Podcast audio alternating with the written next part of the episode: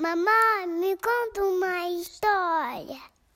Claro, filha, a história já vai começar. Bombeiro Bob. Todos os dias da vida de Bob eram iguais. Ele acordava cedinho, antes mesmo do sol nascer. Tomava seu banho, colocava uma roupa muito bem passada e comia duas torradas com manteiga e geleia, acompanhadas por um copo de leite com achocolatado de café da manhã. Escovava seus dentes, pegava o elevador, entrava em seu carro e dirigia uns 15 minutos até o seu trabalho, no Corpo de Bombeiros da cidade. Chegando lá, ele ia direto para o vestiário, colocava seu uniforme e ficava esperando o telefone tocar ou alguém pedir ajuda, para entrar no carro de bombeiros e socorrer quem precisasse. O problema é que Bob morava em uma cidadezinha tão, mas tão, mas tão tranquila que nunca acontecia nada. Então, ele geralmente ficava o dia inteiro sentadinho só olhando para o telefone, louco para ajudar as pessoas, mas sem muita coisa para fazer. Bob aproveitava as suas tardes para ler e aprender coisas novas, especialmente sobre os animais. Ele tinha muita curiosidade sobre o assunto, e seu maior interesse era por insetos, em especial as borboletas. Ele achava incrível a ideia de que uma lagarta, um bichinho comprido que se rasteja por aí, se transformasse em uma borboleta, dona de lindas asas coloridas, capaz de voar de um lado para o outro.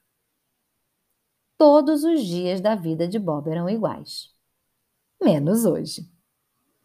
Depois de cumprir seu ritual da manhã, chegou ao corpo de bombeiros sem muitas expectativas de que seu dia seria diferente. Ele estava prestes a abrir seu livro da semana, chamado Os Insetos Mais Raros do Mundo, quando o telefone tocou. Ele deu um pulo da cadeira e correu para atendê-lo. Por favor, preciso da sua ajuda. Está pegando fogo na praça atrás da minha casa. Várias árvores já estão queimadas e o incêndio está se espalhando.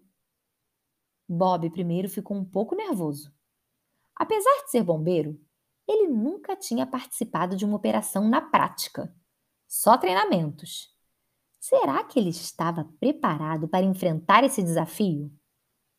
Ele não tinha muito tempo para pensar. Afinal, as pessoas estavam dependendo dele. Então, chamou os outros bombeiros e entraram todos juntos no grande caminhão vermelho, que saiu da garagem tocando sua sirene no volume mais alto. Que sorte que eles não perderam tempo, pois chegando à praça, viram que o fogo já havia se espalhado bastante. Com frio na barriga e medo de não saber como fazer, Bob pegou a mangueira e mirou no fogo. Então, como num passe de mágica, ele conseguiu mandar embora todo aquele fogaréu. As pessoas em torno bateram palma pelo seu excelente trabalho. Que incrível! Isabela, uma das moradoras que passava por ali, perguntou seu nome e ele logo respondeu: Meu nome é Bob. E seus olhos se encheram d'água quando a menina olhou para ele e disse: Muito obrigada, bombeiro Bob. Você salvou o nosso dia.